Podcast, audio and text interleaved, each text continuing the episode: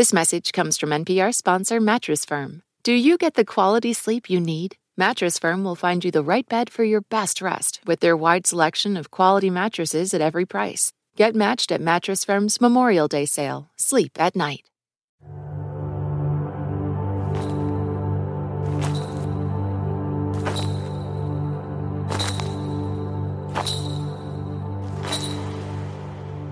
The oldest theory we have of how Chinese characters came into being is actually this myth of this four eyed sage who spent his days looking up at the clouds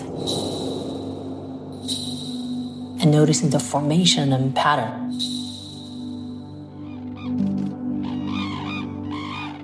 And then he looked down on the ground and looked at how the birds were leaving tracks on the sand. He noticed that there are these recurrent patterns in the universe that kind of tie the world together. And then the Lord has it that from that, that's how he developed characters.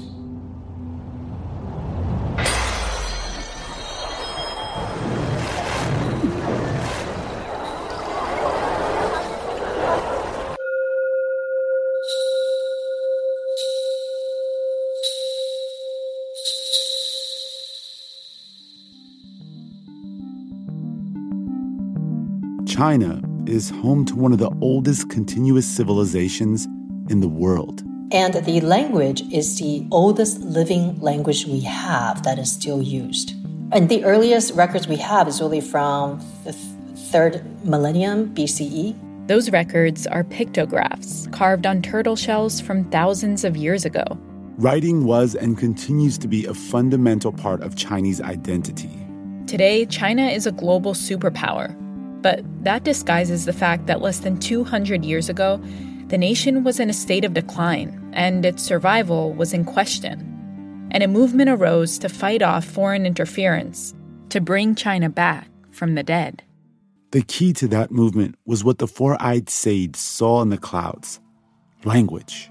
It's the desire to see China survive the modern age. This is Jing Tsu. I teach at Yale University. I work on modern China from 19th century to the present. She wrote a book called Kingdom of Characters The Language Revolution That Made China Modern. Jing says that the fight to modernize Chinese as a language represents the beginning of China's climb to being a superpower. Because if you ask linguists, they will all tell you that if you look at Chinese system, by all counts, it should not have survived. It's complicated, hard to learn, it defies everything we deem important in the modern age, which is quickness and speed and you know efficiency and precision. So when you think about it, the Western alphabet has 26 letters. And once you've learned these 26 letters, you can compose any word you want from basically all Indo-European languages. Chinese doesn't work this way. It's not made of letters, but it's made of strokes, which are really just any kind of line you can draw on um, paper without lifting your pen. How something is, is written is incredibly important, and the order in which you actually write those strokes. Chinese characters can be complex and difficult to write. They also aren't phonetic. You're probably thinking to yourself, well, the alphabet is so much easier, which it is. You only have 26, whereas you have up to 80,000 Chinese characters. 80,000 characters. To learn any character, you have to memorize it. And in order to do that, you have to practice writing them. And Jing knows firsthand how hard it is to do that. I mean, I remember when I was growing up, the way I learned Chinese writing was I literally had, you know, we would get assigned anywhere between 12 to 40 Chinese characters. And I would spend two, three hours every night writing each out like 20 to 40 times depending on how complicated it is, just so I can commit it to both mental and muscle memory. So, this is how literacy was acquired. A lot of time, cumulatively. So, you know, it, just takes a lot longer, a lot more effort. These characters that Jing was learning to write were first standardized more than 2,200 years ago.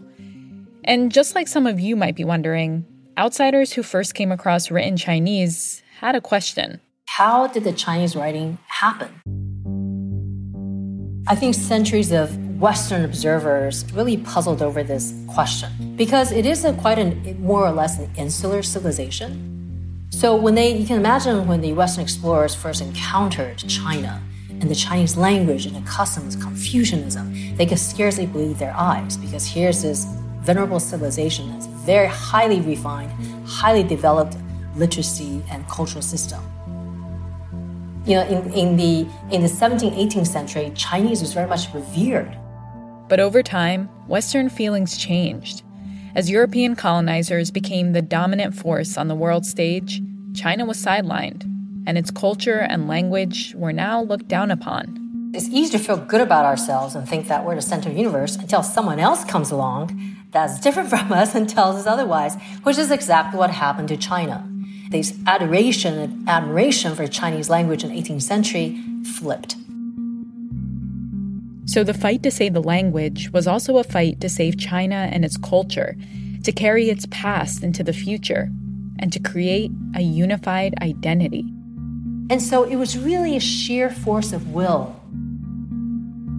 In this episode of Throughline from NPR, we're going to learn how three figures within a movement spanning generations imposed order over the Chinese language. Chinese was simplified, standardized, and taken from an inaccessible language built for the elite to a language for the masses. It was a huge struggle that spanned generations and changed the fate of millions and millions of people. And helped create the modern, powerful nation state of China.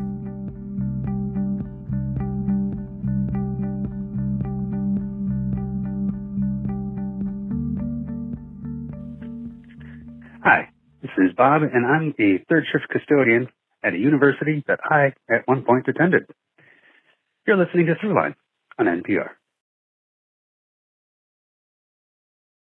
Support for NPR and the following message come from PBS. PBS invites you on a trip to the future. A Brief History of the Future is a groundbreaking series filled with hope and possibility about where people are today and what could come next. From tech to tradition, from climate to culture, from science to spirituality. Join futurist Ari Wallach on a journey around the world as he meets the brilliant minds and brave pioneers remaking people's futures for generations to come. A Brief History of the Future. Stream now on PBS and the PBS app.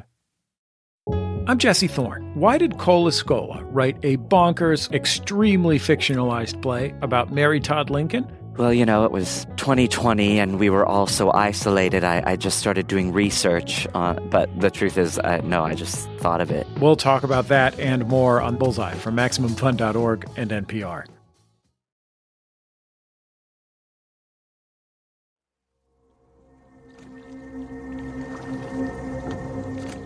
Part 1 The Century of Humiliation. In the first spring of the 20th century, a man arrived on a boat in the port of Yantai in northeast China. He disguised himself as a Buddhist monk so as not to rouse any attention. He'd been away from China for two years, exiled in Japan. He was completely disguised because anyone knew he came back, he would be executed. He didn't have weapons, he didn't have the keys to some secret treasure chest. Instead, he came back to China with an idea. He basically snuck through across the border with this pamphlet that he had hidden in his robe. Tucked in his sleeve was a fragile document made of rice paper that would change the country of China forever.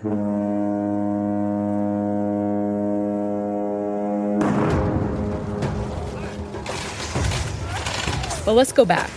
In the middle of the 19th century, the rulers of China, the Qing dynasty, were warring with European powers, conflicts which became known as the Opium Wars. Basically, the British wanted to sell opium in China, and China resisted. The Qing dynasty had outlawed opium selling and consumption, but British companies were making a fortune selling opium in China. So Britain, with France joining in later, waged a war to force China to allow opium back into the country. They forced China to open up five treaty ports.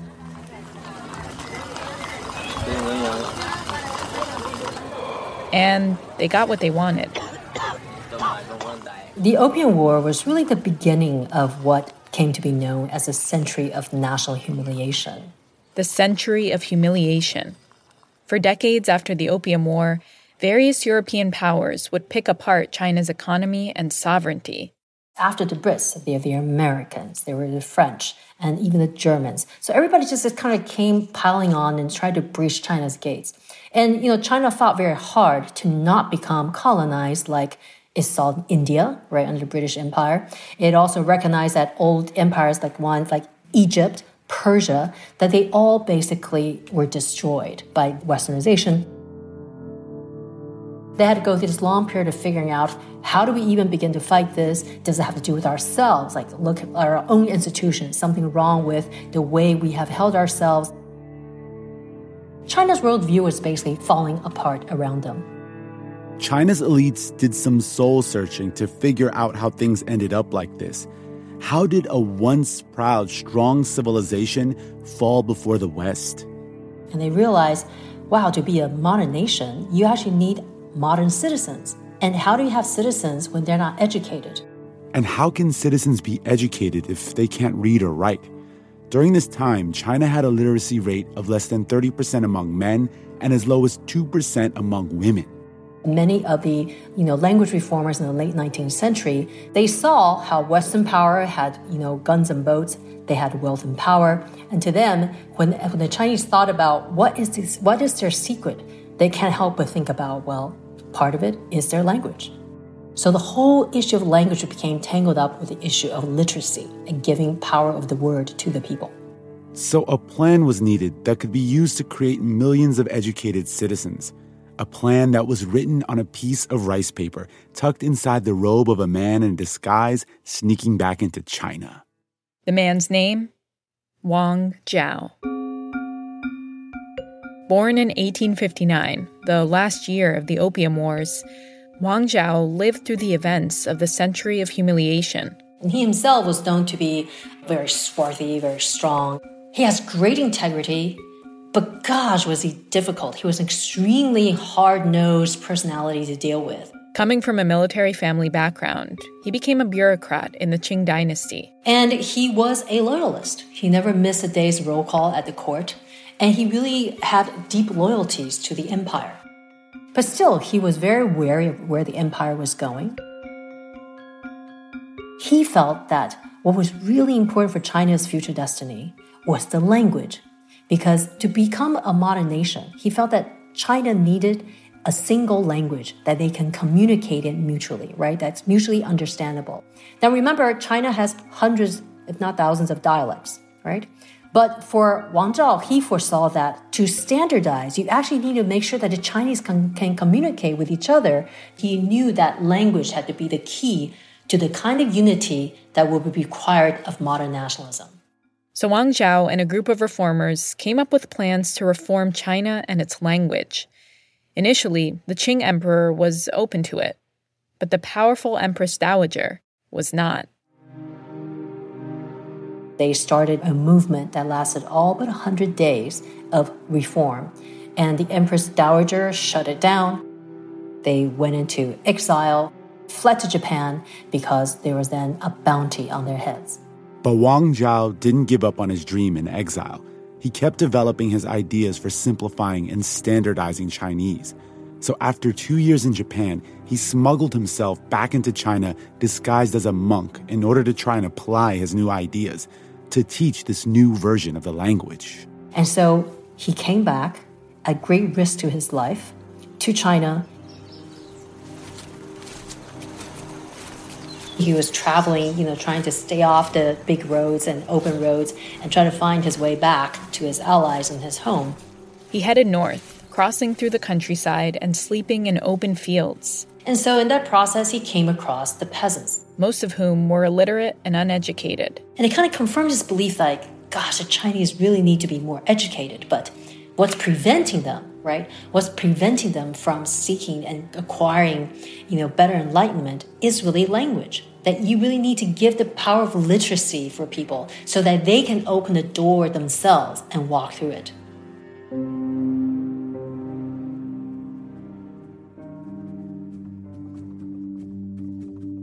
Wang Zhao wanted to do two things. One was to make his dialect, Mandarin, the standard language across China. The second was to come up with a writing system that would let people of other dialects sound out words in Mandarin. And what made it especially difficult was that there was no purely phonetic representation to tell you how to sound out a character. For example, if you were given the letters D O G, you already know how to pronounce each of those individual letters, which allows you to sound out the word dog. But because each character is made up of strokes, and the strokes don't tell you how to sound it out, you would have no idea how to pronounce a character you've never seen before. And this is where Wang Zhao comes in. Remember that plan he had tucked in his robe? Wang Zhao wanted to come up with a phonetic representation of characters so that you can learn characters faster, better, more efficiently. It would be easier for you know different speakers of different dialects to learn the writing system if they can somehow bridge it, if they can hear how it's pronounced in their own dialect as well as a standard dialect. So he came up with his own phonetic system based on strokes. Each stroke represents a different sound. The system that offered a finite set of phonetic symbols, around 50, that could teach all Chinese how to pronounce Chinese in the same way. After crossing through the countryside, Wang Zhao eventually ended up back in his hometown, where he would test out his plan to see if it would really be faster and easier to learn Mandarin through his writing system. He had to test it out. He had to see if the conditions were ready. Because after all, remember, he had been away for two years. And China had just gone through this, this tumult and things were still very unstable. And so he was kind of, he had to be very cautious and alert to see, is this the time to bring this back? While he stayed low and behind the scenes, he had a friend at the Ministry of Education promote his Mandarin writing system. And it was a hit. By 1906, people were teaching it at schools throughout the region. Soon, lots of people were taking credit for it, saying they came up with the idea. And that he just couldn't stand any longer because he will not be upstaged by copycats. So he had to let everyone know this is my system, my plan. He just walked right into the police headquarters and turned himself in. And none of his friends and family knew what was happening to him. They thought maybe he was being tortured. Wang Zhao's sentence was promptly handed down life imprisonment but with a little pleading and a friend helping to pull some strings, Wang Zhao was released and even exonerated. With this second chance, Wang Zhao would push for his language reform with an even stronger conviction as the ruling powers in China were changing. By 1911, the Qing dynasty had fallen, bringing an end to the long lineage of dynastic rule in China. But with the end of a tradition spanning thousands of years, it also meant a new beginning for the country, and its future as a republic was declared. With a new nationalist government looking for ways the country could pick itself back up, they quickly saw that something had to be done about the Chinese language.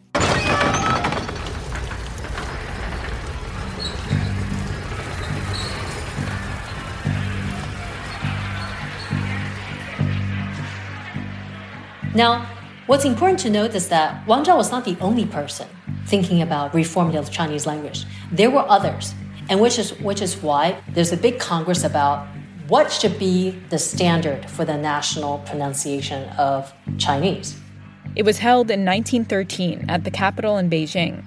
And of course, Wang Zhao was going to be there to represent his idea. So there were people from the south, and Wang Zhao's from the north. There were people from Sichuan, and there were people from all kinds of other places and they all had one goal in mind. They want their own dialect to become the standard, right? To be put forward as the as the basis for the national tone. So Wang Zhao was thinking, well, there's no way that they're going to become the standard because I want Mandarin to be the one. He understood that language creates the foundation for culture and identity. So if there was going to be one dialect chosen, Wang Zhao wanted his language, his culture, his identity to be the one and he wasn't going to back down. Oh, you cannot mess with him. Oh, you can't mess with him. And so, you know, it's after these long sessions. Then, you know, this is actually extraordinary because it was so acrimonious and so combative. You know, people reportedly fainted and had to be carried home. You know, they fell sick and basically backed out of this conference couldn't like bear to come back. And Wang Zhao held on. And Wang Zhao wasn't just willing to fight for his ideas figuratively, he was willing to square up. And his most famous episode in all this was it was during a break. He thought someone in another dialect called him son of a bitch. He flew across the aisle. He basically like grabbed the guy and chased him out of the hall.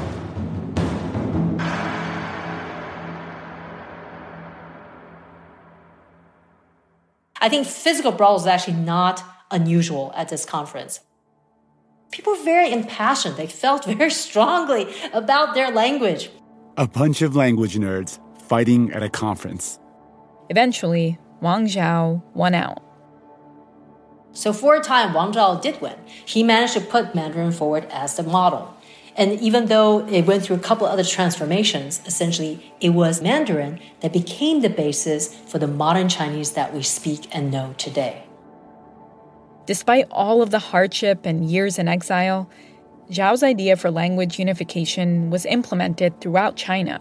I'm thinking, you know, this this man, he really kept that fire in his belly, so to speak his entire life. Didn't matter when he was in exile, when he was, you know, sleeping in, you know, out in open fields. Didn't matter when he was starving to death, when he was jailed and, you know, locked up in these urine vermin infested cells. None of that bothered him because he just had this one thought, this one commitment. A commitment to the idea of a strong, unified China, a modern nationalist Chinese state that could take its rightful place as a world power. So his contribution was immense. It could have been any other dialect, you know, that could just as well have become the national language. Because as this very famous Yiddish linguist said, the difference between a language and a dialect is that a language is a dialect with an army and a navy. Wang Zhao got the wheel spinning, but to keep it going, others would need to add to his contribution. When we come back, the book savior.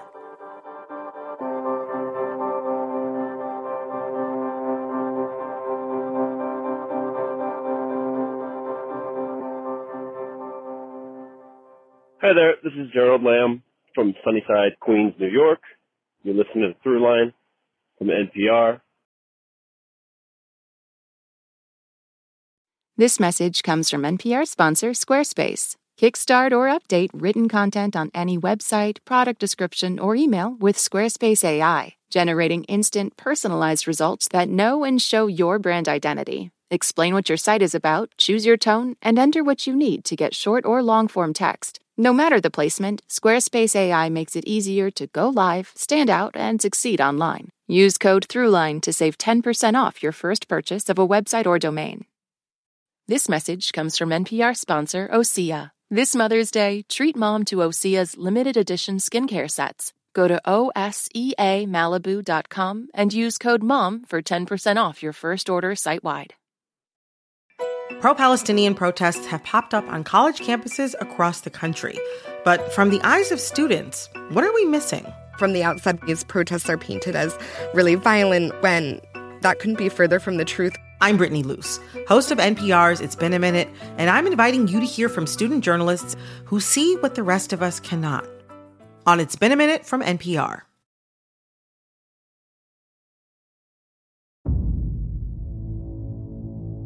Part 2 Books Don't Have Legs. One day, in October 1938, the people of Guangdong province in China near the southern coast noticed a low droning sound in the air. It took minutes to realize the sound was not coming from ships passing in the harbor. It was coming from the enemy planes of the Japanese.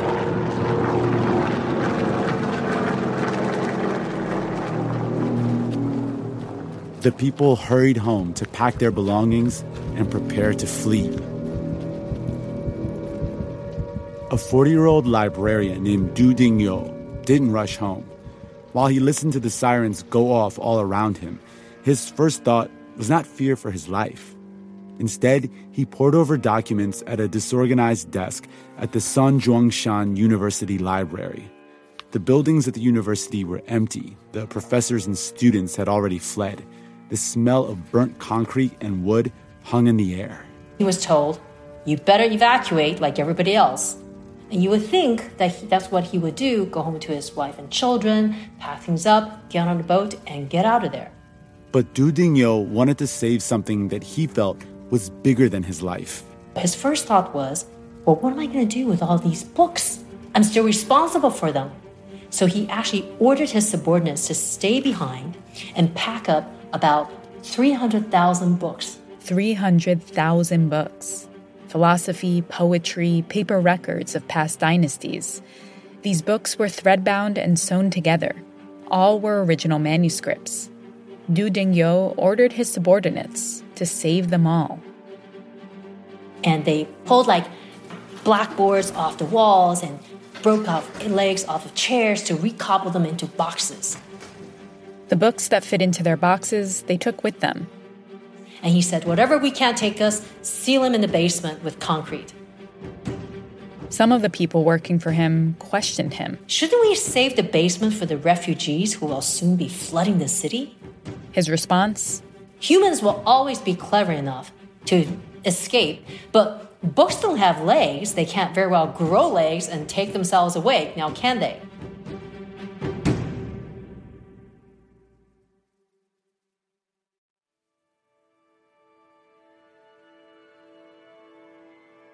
In the 1930s, Japan was an expanding imperialist power.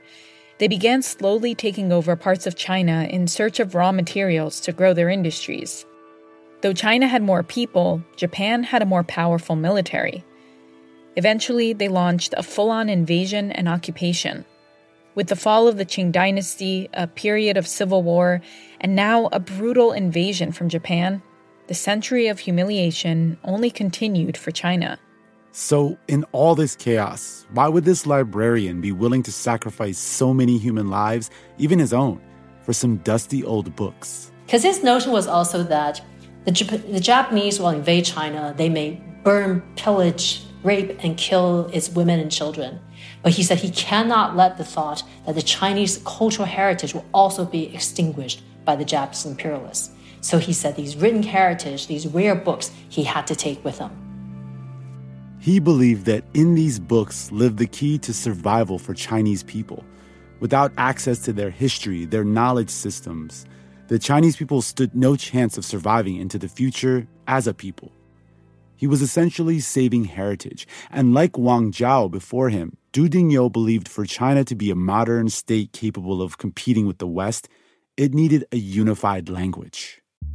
But Du Dingyou was coming at the issue from a different angle.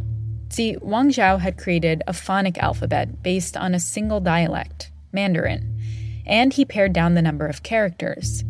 Du took it further. He focused on the technological applications of language. He wanted to find a way to organize it.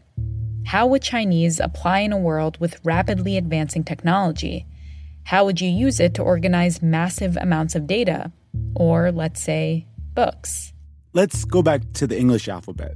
There are 26 letters, and there's an unbreakable order to those letters A, B, C, D, all the way to Z. So that's why, you know, when we go to the Library of Congress or in the library, it's all arranged alphabetically. So it's easy to search for something. So Chinese didn't really have that power. It's made up of thousands of characters that don't fit neatly onto something like a typewriter. So organization was essential to the survival of the Chinese language. It was essential to fuse it with modern technology and without it, the future of China would fall farther and farther behind the world order. Some proposed dropping Chinese characters altogether and just adopting Roman letters like in English. But many people opposed this idea. They thought abandoning Chinese writing would be like abandoning Chinese history and tradition. So instead of looking outward to other languages for a solution, people started looking in Chinese characters to find a way to organize the written language because they were like, God, this quest of the modern era, really to figure out how to crack the Chinese code to make Chinese as efficient, as powerful, as modern as the Western alphabet. That quest was called the Character Index Race. The Character Index Race. Everyone started to go after the Holy Grail. Over the next three decades, China saw dozens of proposals to reform the written language. An ocean of fierce, fierce competition and rivalry. And Du Dingyou was right there in the mix. So he's thinking, well, how do we break down Chinese characters? Remember, Chinese characters didn't have a distinct order like the ABCs. All these people were looking inside the characters to find a way to organize them. So Du Dingyou, let's call him Bismarck. he had a nickname for himself, Bismarck, after Otto von Bismarck, ruler of Germany in the late 1800s. Because he wanted to rule the field of library science with an iron fist. And Bismarck was essentially playing with the geometry of character shapes. Right? He was really using the advantage that characters have, which is very visually oriented. Bismarck, Du Dingyou, split characters up. He broke them down into patterns of strokes, so a set of strokes could be easily called up and combined to create a character. It was basically a kind of syntax, an order that wasn't there before. A way to organize Chinese that mirrored the way people arrange letters in English. Alligator. You go to the section A first, then you find L, then you find the L after that. So you sort of move over, you know, one letter at a time. But instead of letters, you have specific kinds of strokes a horizontal stroke, a slanted stroke, a curved stroke, and others, each stroke building on the other to form a complete character or a word. And Du Dingyou's system was the best of its kind. It made it easier to organize Chinese and ultimately easier to learn. But most importantly, it made Chinese easier to use in modern technology. His obsession with efficiency and organization began when he was in the Boy Scouts. He would feel that the rules in Boy Scout, you know, was actually they were not stringent enough. They were contradictory. So he actually reorganized them and came up with new rules and submitted it for Boy Scout, you know, organization to review. So he's a stickler for the rules. And Du was obsessed with something else books. So much so that he even wrote love letters to his imaginary beloved, the library. Right? He would describe it as though there were fights, reconciliations, you know, winks and nods, you know, um, falling outs, but eventually a passionate partnership that was powered by mutual understanding. This is part of why he fought so hard to save the books from the Japanese invasion. He believed in his system. He thought it was the key to China's future.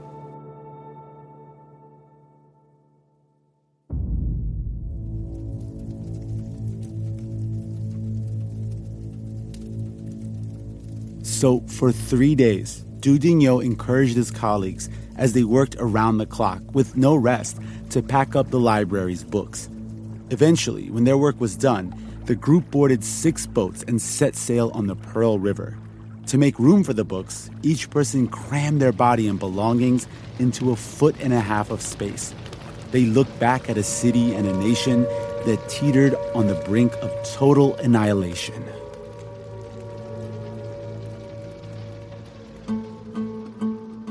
Like Bismarck's books, China would survive. And the ideas in those books, along with his index system, would lay the groundwork for China's technological future. It was the next step in the battle to modernize China's language and bring the country out of a century of humiliation.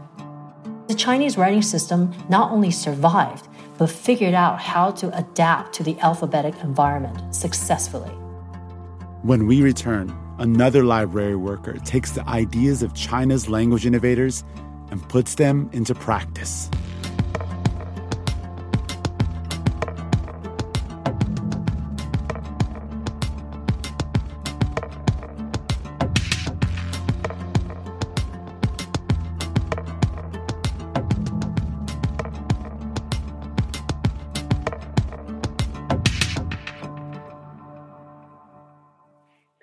My name is Grace Brown, and I'm from Upland, Indiana, and you're listening to Throughline from NPR.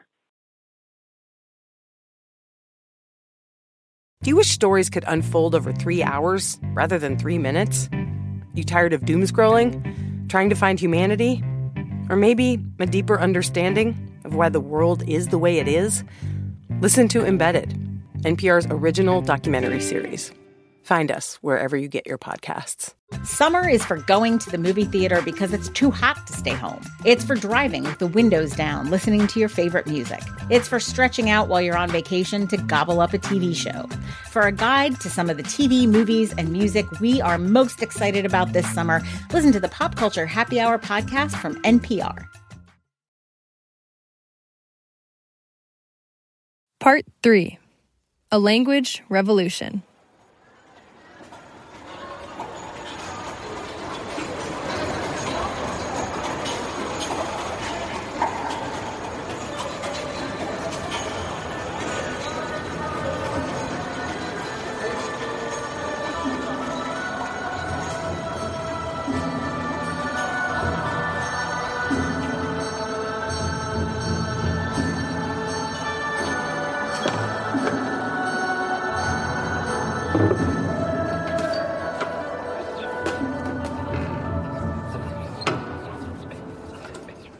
1918. A young man walks up and down the stacks of the Peking University Library. Carrying a ledger, he hurriedly restocks the shelves with books medicine, history, astronomy. The young man was the son of a farmer who grew up like most people in China in a rural agrarian province. But he was able to pursue an education and eventually he got a job at a library. His name was Mao Zedong. He was a librarian assistant at Peking University. Wow, a, a library assistant. Library assistant huh. who was like bunking with, you know, a few other guys, you know, in a, in a small apartment. Wow.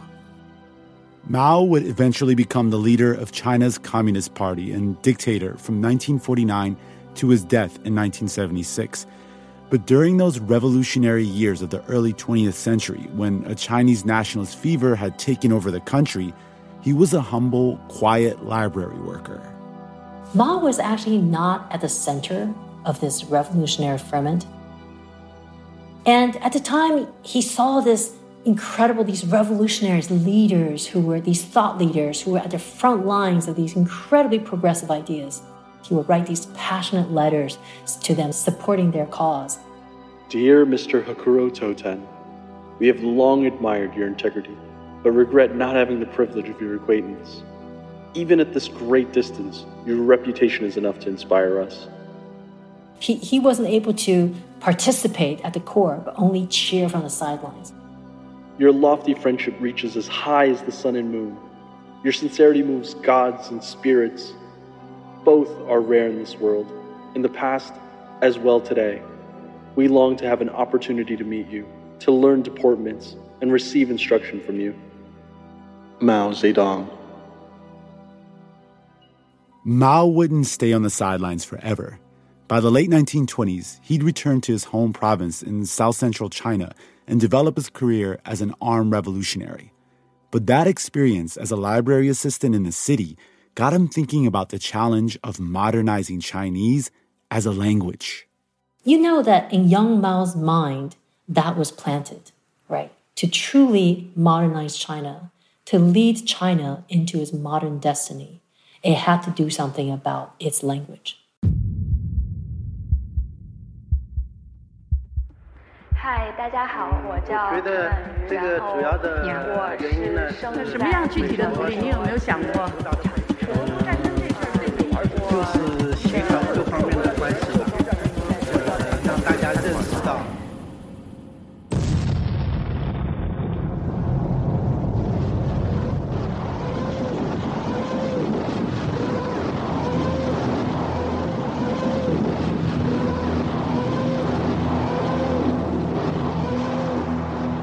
The tumult in China came to a head in the 1930s and 1940s a time when most people in the country experienced incredible amounts of hardship.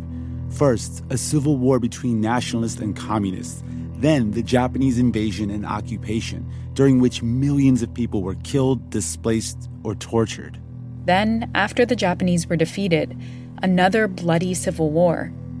Out of the ashes of these two decades of tragedy emerged a winner the Chinese Communist Party.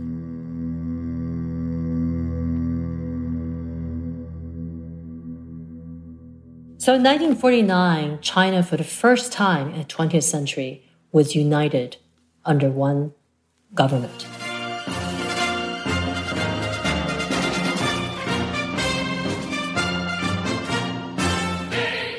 Under the People's Republic of China, the country's power structures were centralized. Land was redistributed from the wealthy to the poor, and a massive education program was established. For the communists, you know, this was really important because literacy proved to be the key to winning the hearts and minds of the Chinese. By this time, that library assistant, Mao Zedong, had become the chairman of the Chinese Communist Party, basically China's de facto leader. He believed that organizing and empowering the country's peasant class was key to creating a strong Chinese state. He knew how to mobilize the masses, right? He knew how to mobilize China's vast peasantry, right? China was basically an agrarian society. Mao's power base were the peasants. So how did he mobilize them? Well, the communist comrades would go down to the countryside. They worked along the peasants. They taught them folk songs. You know, they taught them basic literacy. So they were through this working with them day in, day out. They really won the hearts and minds of these average Chinese, you know, farmers. You know, it's very, it was a very, very powerful tool. So in order to deliver that promise to the Chinese people, basically the communists had to deliver that promise of literacy to its people. Language was going to be key.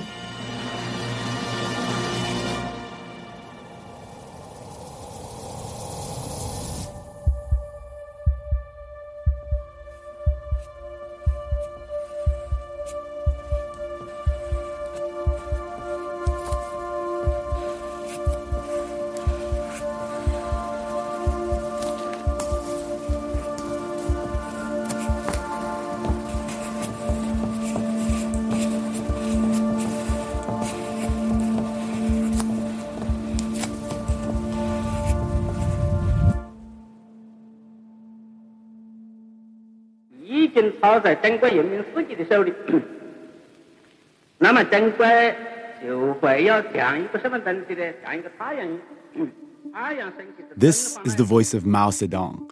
When he came to power, he made simplifying Chinese his priority. It was on top of his agenda. He convened this task force. Mao created a committee in the government that would be responsible for figuring out how to get it done. The committee set out to do two things. One was they basically thinned out characters of strokes so that characters simply easier to learn, easier to write. Similar to what innovators like Du Dingyou and Wang Zhao had tried to do earlier find a way to make writing Chinese more accessible for non elites. The other was to come up with a standard romanization system for Chinese. That is to say, one single unifying way of representing Chinese characters in Roman letters. Roman characters. Or, in other words, the letters used in languages like English, Spanish, French, and German. And why? Well, because all the major global communications technology were built for the alphabet. If you think about telegraphy, typewriting, computing, these were all built in the image of the alphabet. So the Government Committee on Language had to ask themselves Do we build a modern technological environment for the Chinese alone? Or do we find a way to coexist with the existing alphabet infrastructure? They chose the latter. But then came the task of creating this new Romanized form of Chinese. There can only be one. So, which one are we going to go with? Researchers in the committee searched through records. They analyzed different styles of Romanizing Chinese. They borrowed and blended from past ideas. And they finally decided to come up with pinyin. Pinyin. What is pinyin? Basically, the first standardizable proposal and scheme for how you represent Chinese in letters. When you look up a word in a Chinese dictionary, there's always pinyin assigned to each Chinese character. Basically, here's how it works. That pronunciation is in many Chinese words. When romanized, the letters that represent that sound are a Z and a H. 找他照片招人 Like Wang Zhao. You teach Chinese to the Chinese in Roman letters first, as a phonetic, as a sound, because they, they spoke, right? They just didn't know how to write it. So if you give them a, a, a system in which to notate their spoken language, they can then use that to read. So that's why pinyin was also very important, not just for international usage, but also a way of simply getting the Chinese to learn. Wow, wow. Why would that make it easier to learn? Yeah, you, you see you see the romanized form first to learn how to pronounce it. And then once you know that pronunciation, you can then, you know, establish a link between how you pronounce it and how it's actually visually uh, seen as a character. Sometimes people wonder if they can only learn Pinyin and ignore the actual Chinese characters. The short answer is no. Fascinating. So, like the ZH, ZH makes a certain sound, right? Like, so that sound, you would learn it, and then you start to be taught in the simplified script to transfer that. So you've essentially done a, a two level simplification, like one in sound and then also in writing. Correct.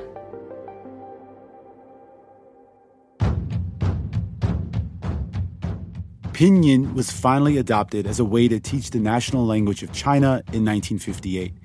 The Chinese communists used the government's resources to compel millions of people to learn Chinese in this way. This applied to everyone from adults to students. So, if you were an illiterate farmer, you would attend a local school where they would first teach you Chinese using Romanized letters, then build to reading and writing using Chinese characters. And it worked. People were excited about it. Every year, more and more people learn to read and write. What the Chinese Communist Party did was basically to fulfill a century long vision of making China strong again, of modernizing China, of seeing this civilization thrive again. Right? So the communists really became the ones that saw themselves as the ones who were capable of fulfilling that quest. The thing that allowed them to fulfill that quest, at least when it comes to the Chinese language, is that the Communist Party is an authoritarian government. It controls almost every part of Chinese life. So, unlike other innovators like Wang Zhao or Du Dingyou, Mao Zedong had the power of the state behind him. The only thing that could have really made that happen is the power of the nation, and that was in the hands of the state. Under Mao Zedong's rule, millions of Chinese people died. Some of his disastrous economic and social policies resulted in mass starvation and repression. But there's no doubt that his intense effort to standardize the Chinese language was effective. It helped take China from a largely agrarian, illiterate country to a vastly more literate and increasingly urbanized one.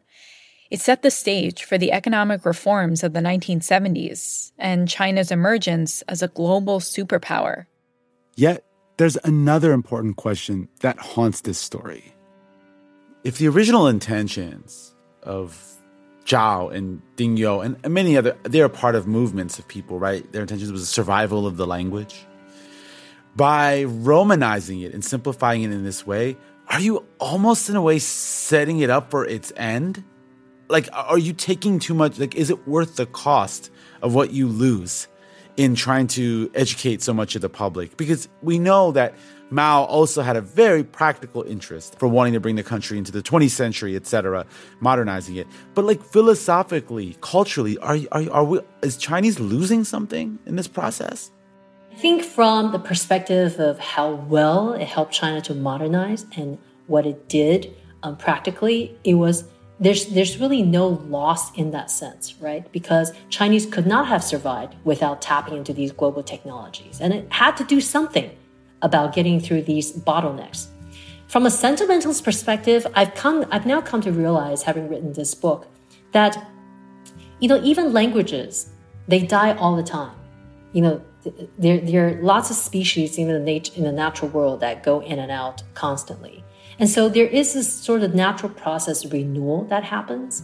And what's more remarkable is how something could have been uh, kept or preserved despite all the outside pressure for it not to survive. Every one of these innovators, even when they failed, you know, they had a love and passion and belief in that the Chinese language must survive, right, as the very core of Chinese culture. Now, whether the path of modernization led to nationalism, capitalism, socialism, or whatever system you might think of, that was less important than to simply see the Chinese civilization go on. And they were able to see themselves as foot soldiers in this longest revolution of the 20th century. And that really is the story of the Chinese script revolution.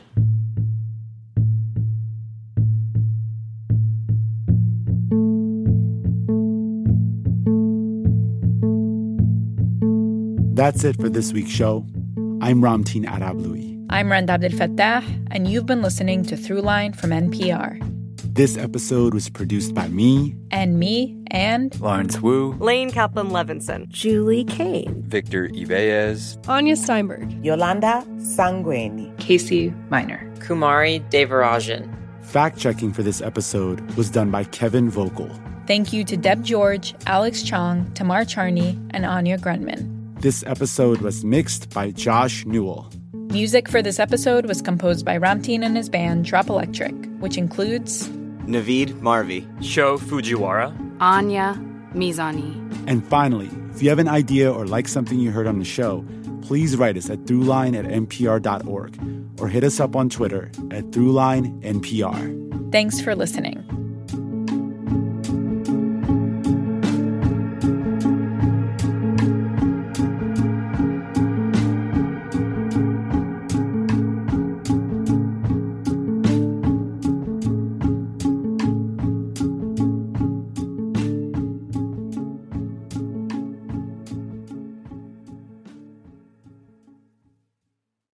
Any great story, there's a moment that sparks your curiosity.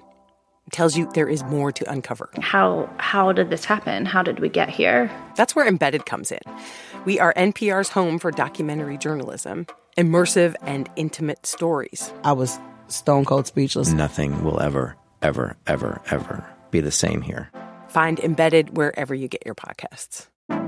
The Embedded podcast brings you eye opening reporting, There's something that hasn't been disclosed yet. immersive journalism, I could smell the smoke, I could smell the dust. personal stories. I was scared. Like, I can't protect you. We are NPR's home for documentary storytelling. Find Embedded wherever you get your podcasts. On the Code Switch podcast, conversations about race don't start and stop with the news cycle. We know that race is always relevant, and we have new topics, new voices, and new stories for you every single week. Listen to the Code Switch podcast from NPR.